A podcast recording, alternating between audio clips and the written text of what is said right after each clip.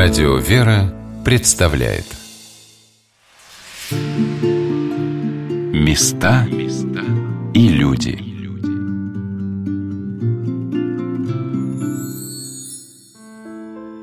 Каждому времени от Господа посылаются необыкновенные знамения и утешения. В наши дни они связаны с прославлением новомучеников и исповедников русской церкви. И чем больше мы узнаем об их жизни и их подвиге, тем глубже укрепляемся в вере – Потому что невозможно оставаться равнодушными, безучастными, когда на твоих глазах обнажается, раскрывается, воплощается сила духа этих людей, их духовный подвиг, их любовь и молитва. Когда я впервые приехала в небольшой женский монастырь Серафима Знаменский скит, расположенный недалеко от Домодедова, я подумала, как человек с сильной верой может воплотить в жизнь свою мечту. Он как будто показывает нам слова Господа Иисуса Христа «Все возможно верующему».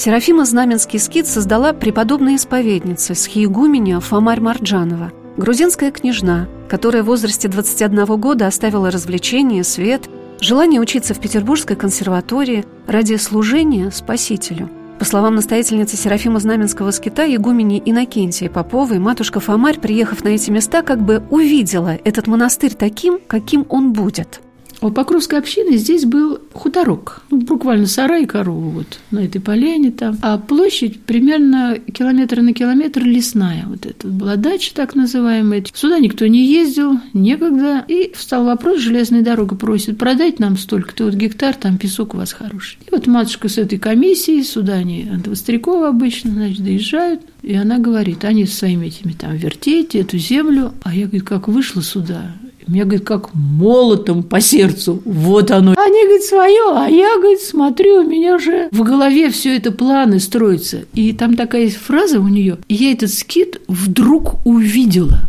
Вы представляете, у него вот такая вот есть фраза. То есть в черне как-то, но она его в принципе, вот в идеале, она его вдруг вот сейчас тут и поместила. Мне показалось, что Серафима Знаменский скит не похож ни на один из монастырей России. Это как будто небольшой остров, на котором все, начиная с ворот в монастырь и выложенной мозаичной дорожкой, символизирующей вход Господень в Иерусалим, где изображены цветы и одежды, посланные под ноги Спасителю, до уютной кельи музея, где находятся вещи, принадлежавшие матушке Фомаре. Все пронизано каким-то особенным сочетанием изящества и благородства со строгой монашеской жизнью – Выполненные в стиле модерн домики, с одной стороны, похожи на жилище фей, а с другой – древних подвижников.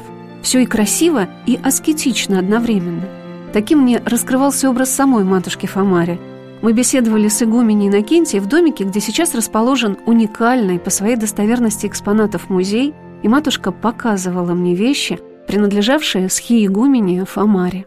Мы с вами вошли в один из 12 домиков на территории вот скита. Они стоят так квадратом по периметру стен. Это не случайная такая постановка и не простецкая, как говорится, а замысел тут очень глубокий. Ну, домиков 12, и вы уже чувствуете, к чему клонится, да, 12 апостолов. И мы с вами находимся в домике апостола Иоанна Богослова. Это тот самый домик, в котором жила когда-то матушка Фомарь, когда скит был вот при ней действующий. И сюда же обычно, если приезжал Лизет Федоровна, они тут ночевали вместе. Вот это вот домик, в котором они тут пребывали. Даже какие-то свидетели, что ли, остались вот этого пребывания. Ну вот, например, комодик. Это вот комодик, который вернулся нам, и он принадлежал когда-то матушке Фомаре. Диванчик, но, возможно, она на нем не спала, а гостиный был какой-то маленький, малюсенький, но известно, что матушка была тоже роста и небольшую совсем даже. Креслица тоже когда-то принадлежала матушке Фомаре. Вот этот коврик, но он висел на стеночке. Это тоже ее коврик был. Игуменя Иннокентия показала мне книги, которые были подарены матушке Фомаре, игумене Ювеналии Лавенецкой, настоятельницей Бадбийского монастыря, в то время, когда юная княжна Тамара Александровна Марджанова стала послушницей Тамарой. Во-первых, вот книги «Жития святых», Дмитрия Ростовского. Интересно, что там везде есть ее пометки. Конечно, никто там больше не смел что-то делать. И Игнатия Бринчанинова. Это ее любимый автор. Она еще когда была в Грузии, в Бадбийском монастыре, только вот еще новоявленная как бы послушница. И матушка тогда москвички поднимали в тот момент Бадбийский монастырь. 889 вот они приехали. И она, конечно, понимала, что раз вот она первая грузиночка, она ее как-то и готовила уже себе на смену. Она была ее и келейна, и ревентовала она, и делала производством занималась. Но она все успевала. Они такие, шустрые. Были там пещеры копали, все успевали. И она ей подарила вот эти книжечки Игнатия Бринчаниновой. Там есть дарственный, что вот тебе, послушница Тамара, это мой любимый автор, и я тебе желаю обрести, ну, хотя бы половину тех добродетелей, о которых он тут пишет. И для тебя будет уже цель достигнутая, можно сказать. И вот эти книги она, в общем, видите, как через всю жизнь пронесла. Когда хочется приблизиться к образу святого человека, интереснее всего узнавать, каким он был по воспоминаниям современников, тех, кто с ним общался. Игуменя Накинти рассказала, что они застали в живых Татьяну Некрасову, которой обращено большинство писем матушке Фомаре, опубликованных в книге «Детки мои любимые», и насколько важной для них стала эта встреча. Татьяна Михайловна Некрасова, которой матушка в письмах 30-х годов пишет «Никого нет ближе тебя моей душе». И мы задумались, а кто такие Некрасовы? И представьте себе, она живая, ей сто лет, и вот мы ее застали в здравом уме и памяти, то, что у нее вот это идет, так сказать, внутренняя молитва, делание молитвы, без всякого сомнения, просто у нее как в небо такой, знаете, столб прозрачный. Она до 104 лет дожила. Какие-то вопросы она нам разъяснила. Сил было у нее уже немного, но вот да, нет, так что-то она немножко говорила аккуратно, и мы просто четко старались формулировать вопросы.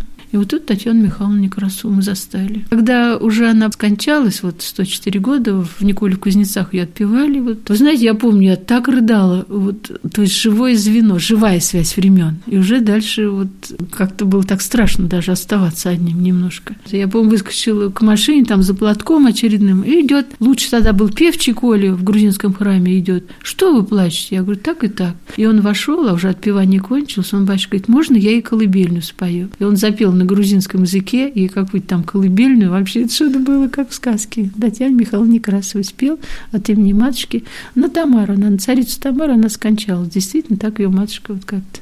А у самой мать Фомарь, у нее 40 дней на Серафима Саровского, так вот.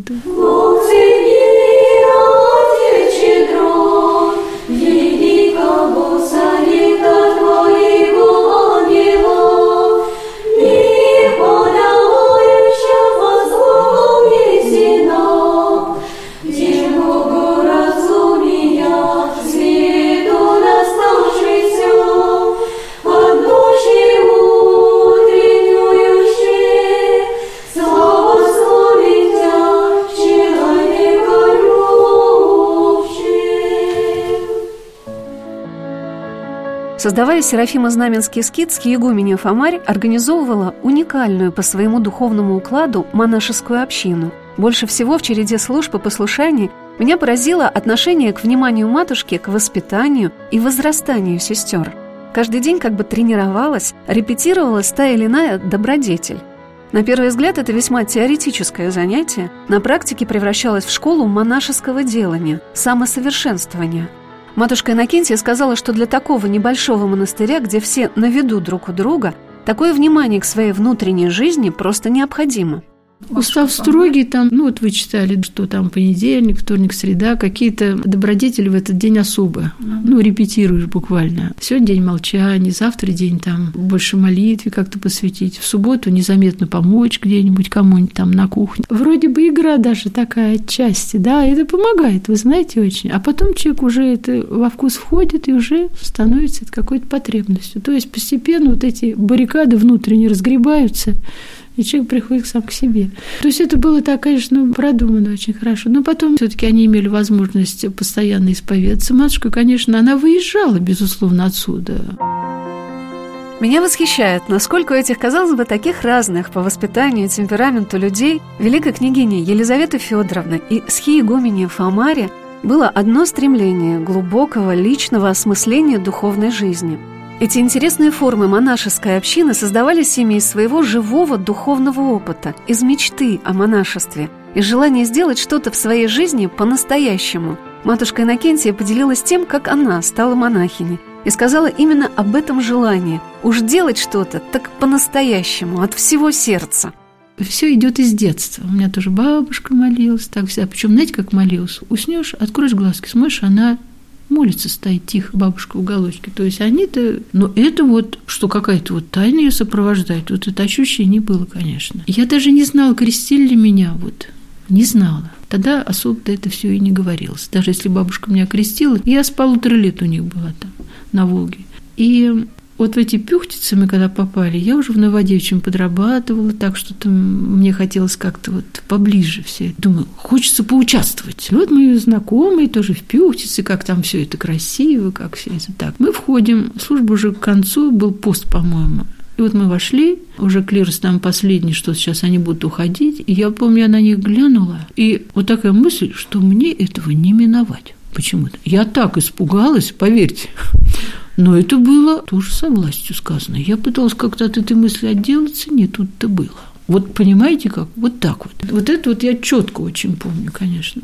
Ну и потом как-то вот уже дальше, вот в Загорск мы уже экскурсии водили. Вот там потом вот я вот с батюшкой познакомилась, с Алексеем так вот как-то. И уже вроде, когда человек конкретный, уже тоже легче, интереснее. Ну, то есть мне хотелось как-то жить так вот полноценно, понимаете, вот, что вот если уж ты пришел в храм, ну, как-то так, это по-настоящему, чтобы все было. Ну, просто вот такой, может, активный у меня такое начало есть во мне, оно меня вот и помогло мне.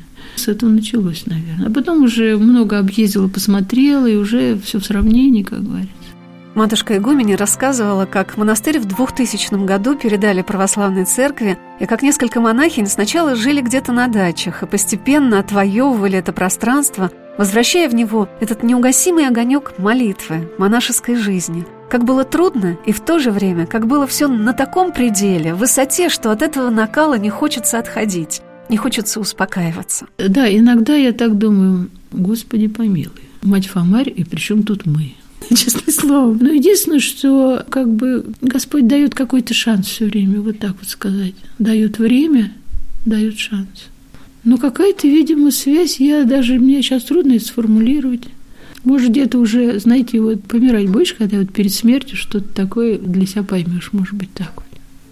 Мне запомнили слова матушки о том назначении, которое несет в себе православная вера. Конечно, как вот я сейчас не очень себе представляю, как если бы вот не было все-таки такого некого понимания духовной жизни, о Боге этого рассуждения. То есть жизнь, она получается плоская, с одной стороны. Эти все наполнены мнениями своими чьими-то. И все это, конечно, очень необъективно. А здесь, конечно, такой, то есть, понимаете, православие – это действительно у него роль цивилизационная. Вот иначе не скажешь.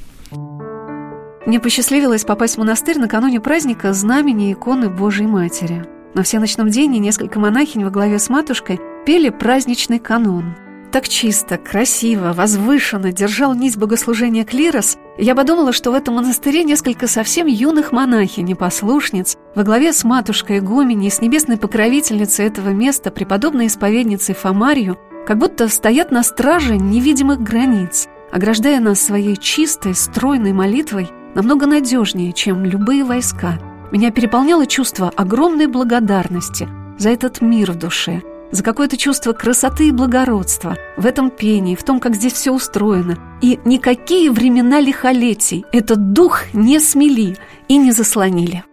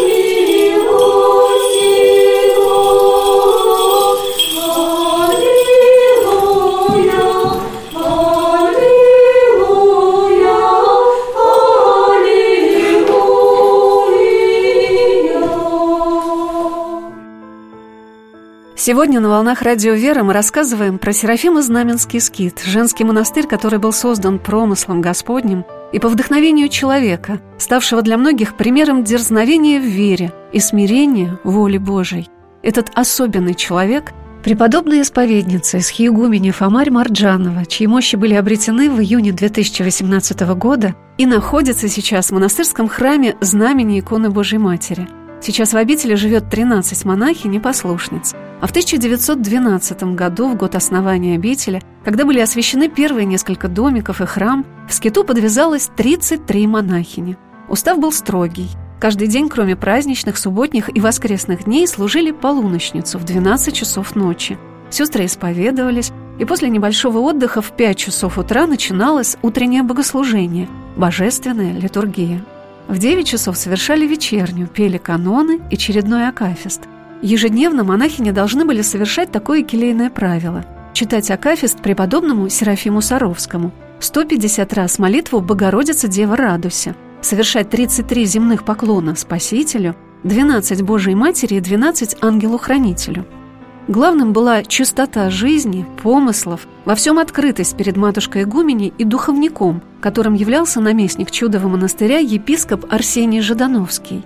Доверие и любовь к матушке было таким, что ее воля беспрекословно выполнялась. Настоятельница монастыря игумени Иннокентия Попова рассказала, каким на ее взгляд был облик схи игумени Фомари – про мать Фомарь родной братец говорит, Катему Джанишвили, вот недавно тоже нашли его письмо, он там пишет. Тамара, говорит, с детства была не от мира нашего. Это было так неожиданно прочитать. Потому что все там красавицы, вот, э, значит, вот жених там в консерватории, ну, это больше родители, конечно, мечтают. Не от мира нашего. Вот и все. Вот они, когда сходились, Владыка Арсений тут, когда, значит, жил, так в воспоминаниях сказано, что матушка была строгая, а Владык все утешал. Но эта строгость была такая, то есть такая ревность по Богу, конечно. Вот в этом смысле. Не то, что она была там злая какая-то или нет. То есть вот другое у нее это было. Струна это была всегда натянута, конечно. На самом деле она была очень любвеобильный человек, и это бросалось в глаза сразу. Любовь это не изобразишь никак. А вот что сказала послушница Зоя на мой вопрос о том, что для нее является главным в личности матушки Фомари.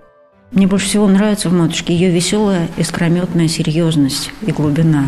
Это удивительное сочетание. Матушка пронесла через всю свою жизнь. Она всегда своих монахинь воспитывала не столько строгостью, сколько юмором, стишком, каким-нибудь интересным примером. Она очень токсично и бережно обращалась вообще со всеми людьми. Она учила своих монахинь в Серафимо-Знаменском скиту, что каждый человек – создание Божие любимое, сложное, непостижимое и очень хрупкое, и поэтому его может ранить даже неправильная интонация. Да и все люди церкви той формации еще так относились к человеку, они умели видеть в нем Христа.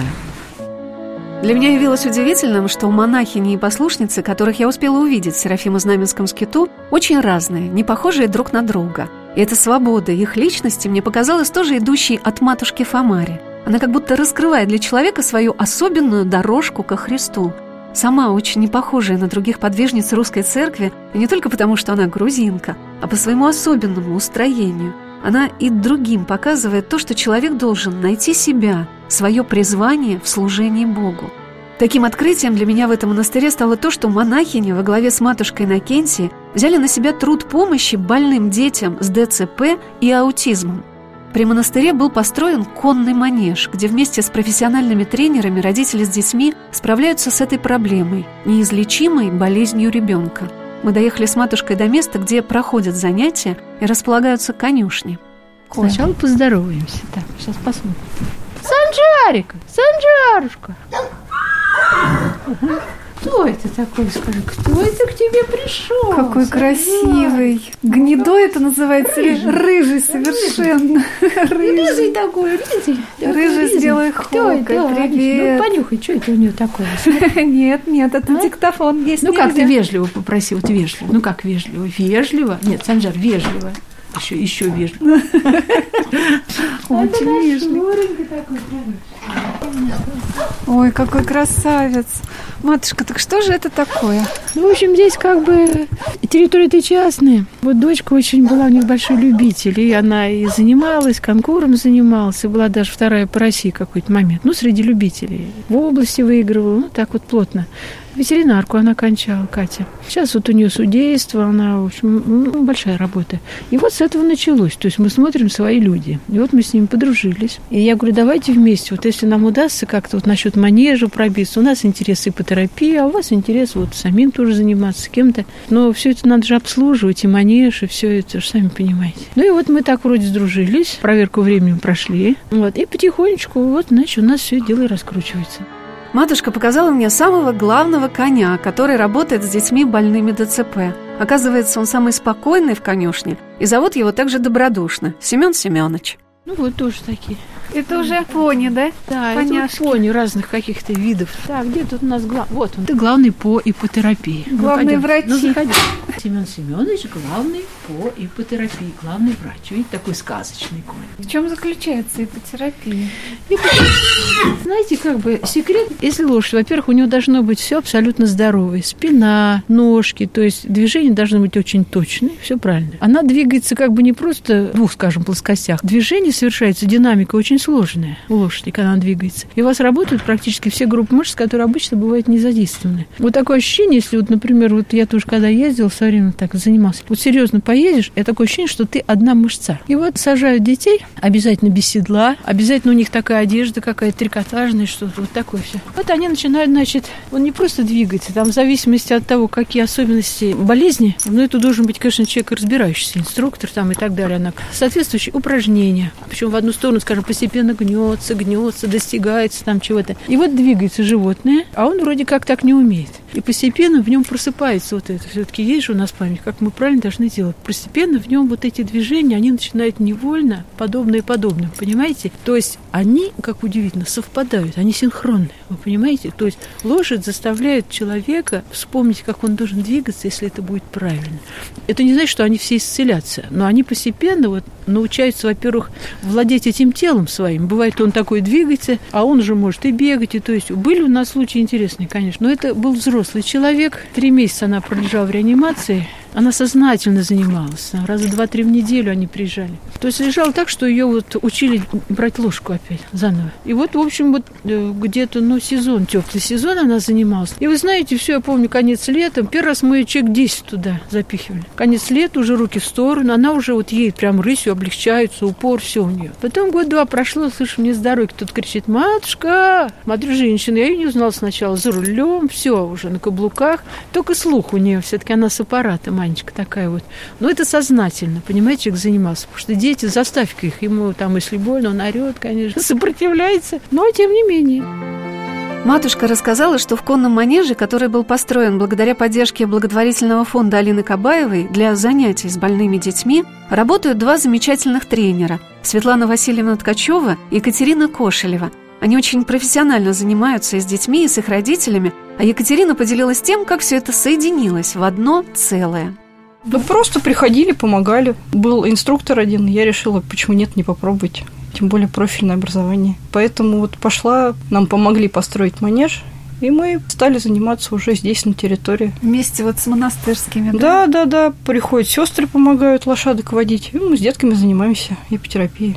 Все вместе, да? Да. Уже получается. А почему нет? Ну, конечно, ну, всем миром.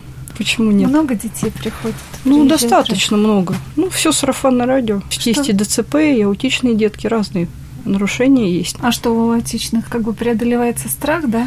Им с лошадкой взаимодействовать легче, чем с людьми. Потом, ну, не обязательно там, да, кто-то даже и не на первом занятии на лошадь сядет, подойдет, кто-то просто посмотреть, как лошадка ходит, просто потрогать ее. Ну, как-то они раскрываются благодаря лошади. Не всегда им вот именно с миром людей так это взаимодействовать получается. Поэтому как-то так. Оказывается, иногда с родителями найти общий язык бывает сложнее, чем с больным ребенком. Все по-разному, все индивидуально. Да? Бывает и с родителями тяжело. Почему-то все думают, что должно быть так вот. Пришел кнопку какую-то нажал, и все, сразу все хорошо сразу. Нет, это не так, как с здоровыми людьми. Немножко такой процесс более долгий. То есть по миллиметрику какому-то, вот миллиметрик произошел положительного, надо прям радоваться. Потому что это все года, это не один день, не месяц. Это может надолго затянуться, но это реально помогает. Не всем может быть, не так, как хочется, может быть, быстро, но оно как-то работает. Так бы не занимались, если бы ну, не да. помогало бы. Ну а как есть вот такие случаи, реальные примеры, что ребенок прям действительно обретал какой-то тонус, там садился после. Да, ну, был у нас мальчик, он занимался с трех лет, годам к шести, к пяти он сел. То есть он не сидел без поддержки вообще. Началось все с лошади, потихоньку стали сажать, ну, придерживать все это. То есть лошадь как-то своим движением, она помогает все-таки сбалансировать. Она организму вот эту ниточку наладить помогает. То есть то, что оборвано, то, что организм может не знать, что у ребенка есть ноги еще внизу. То есть как-то это вот начинает мозг будоражить то, что движение лошади само. И оно как-то вот включает работу. Все остальное, то, что до этого неизвестно. Но сразу быстро все не получается. Вы же чувствуете, что больной ребенок? Да, да. Он чувствует, что это ребенок. И размер детей тоже знает. Да? Что очень странно. Для меня даже стало вот сейчас. Матушка Игуменя раскрыла тайну обыкновенного чуда, божественного промысла, когда люди присоединяются для одного общего замечательного дела со всех сторон – вы знаете, там только смотришь какие-то свои желания. Ну, то есть оно все как-то само. Вот эти вот люди вот с этой конюшни, вот эта Катя, там вот это все, Оксана вот это своим НТВ. С нашей стороны, откуда Света это взялась? Ведь все это было, знаете, как приехали медсестры поздно вечером, помню. И у нас замироточила икону знамени при них, там, Васятку этого ДЦПшника приложили, и замироточила икону. Это было вообще фан. Потом мы зашли на конюшню, нас там четыре было лошади. Они давай про эту эпитерапию нам рассказывать, эти медсестры. Вот оно как-то все само, само, само. И я проезжала мимо этой битцы однажды, думаю, дай зайду узнать, что у них тут. И мне дали Светин телефон. Она как раз только как-то вот к храму пошла, так у нее свои проблемы были. И вот таким образом мы все, как говорится, и встренулись. И вот дальше уже тут только не зевай, как говорится. Какие разнообразные впечатления переполняли меня после одного дня, проведенного в Серафимо-Знаменском скиту. Как будто матушка Фомарь раскрыла для нас самые крайние точки этого удивительного места – от архитектоники Знаменского храма с проникновенным пением монахинь до живого общения с природой, которая лечит и успокаивает, и потихоньку приоткрывалось то, что все наши попытки достичь таких высоких понятий, как вера, духовность, добродетели, начинаются с одного желания человека – жить реальной, действенной, полной созидания и труда жизнью, освященной молитвой к Богу. И смотря на эти крохотные тапочки с хиегоменью Фомари, бережно укрываемые остатки ее схимнической одежды, хочется рассказать вам, какие на земле есть места, которые раскрывают для нас тайны Небесного Царства. По крайней мере, вот это вот матушкины вериги. Она их носила плотно, не то что там постом. Вот эти все замки стертые, ну, может быть, килограмм где-то 600, вот так это весит вериги. В виде парамана они сделаны. На груди она их носит? Ну да, Впереди? крестик впереди, а это сзади mm носится. Ну, можно вниз какую-то шерстяночку одевать, mm чтобы он не холодил. Это кусочек шали, в которой она еще в ссылке была. А вот платочек ее, но если вы внимательно посмотрите, еще буквы Ю. Это еще до принятия схимы. То есть фомарь тоже схимническая. Вот тоже схигуми фомарь. Видите, кто так с любовью вышел. Простая такая подкладочная ткань. Вот это вот мы полагаем, что все-таки это кусочек вот этого креста, потому что если вот так пощупать, игуменского креста, то по бокам вот эти вот ну, рельефы прощупываются они.